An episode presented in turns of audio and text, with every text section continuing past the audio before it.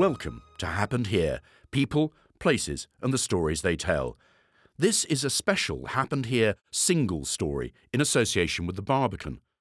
It tells the story of how William J M W Turner, a famous marine and landscape painter of the early nineteenth century, chose to use his fame to further the abolitionist cause, and of how Olaudah Equiano, a former slave, brought the massacre on board a British slave ship to the public eye, the horror of which helped to persuade the British government to end the slave trade.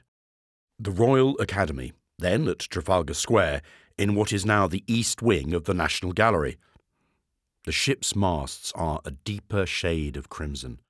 Written by James Rampton and Sarah Fleming, performed by Robbie Stamp.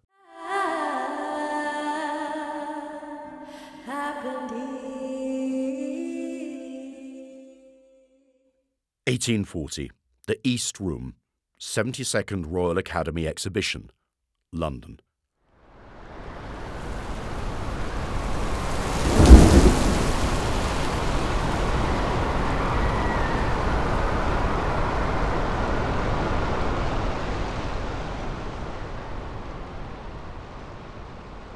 Displayed amongst portraits of earls and ladies, alongside fruit and leaving church, an unlikely seascape draws the eye.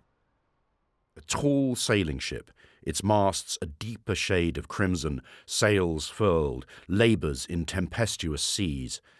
A strong yellow sun sets amongst blood-red clouds. A storm gathers. Look closely at the turbulent water in the foreground, and in grim increments, a story of unspeakable carnage unfolds.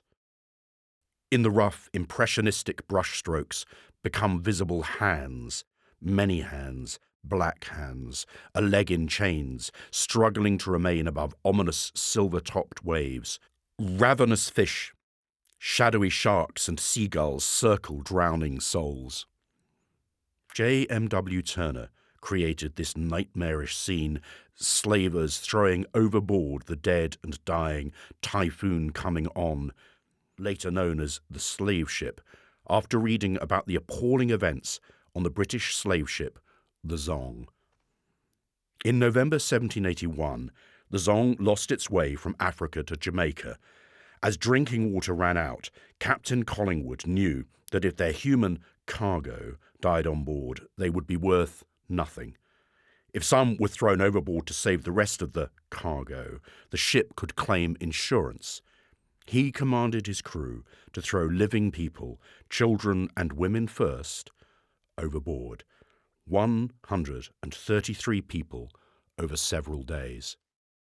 Following the massacre, a court case was held in London over the insurance claim, and the slavers won. Olaudah Equiano brought the case to the public eye. Equiano, a freed man, had arrived in London and embraced the abolitionist movement. His eloquent and passionate condemnation of the heinous events on board the Zong encouraged other abolitionists and then the press to follow the subsequent appeal, which became a cause célèbre. The case was overturned. Pressure on the government was reinforced when Equiano published his memoir of his years in slavery, a bestseller so popular it went through nine editions in his lifetime. Equiano died in seventeen ninety-six, but lived to see new laws limit the number of slaves on a ship and ban insurance for slaves thrown overboard. Small, slow steps that led to the prohibition of the international slave trade by eighteen oh seven. And in eighteen thirty-three, finally, Britain abolished slavery throughout its empire. We know Turner was a committed abolitionist, though in a complex twist, recent discoveries reveal that twenty-eight years earlier he had bought a share in a Jamaican company that owned slaves. We also know that Turner read extensively abolitionist literature, much of which contained accounts of the Zong massacre. He most probably had read Equiano's memoirs, which included a horrific account of his time on board a slave ship. When Turner painted the slave ship, although many countries had abolished trading slaves internationally, slavery was still legal in many parts of the world, and British abolitionists were now pushing for slavery to be outlawed worldwide. Indeed, the eighteen forty Royal Academy exhibition ran while two important international anti-slavery conferences were held in London. Turner poured power, fury, and sheer mythic horror into his painting. At that exhibition in eighteen forty, amongst the gentle paintings of fruit and well-born ladies, Turner pinned a memorable extract from a poem he had written alongside the slave ship. Throw overboard the dead and dying, ne'er heed their chains. Hope, hope, fallacious hope, where is thy market now?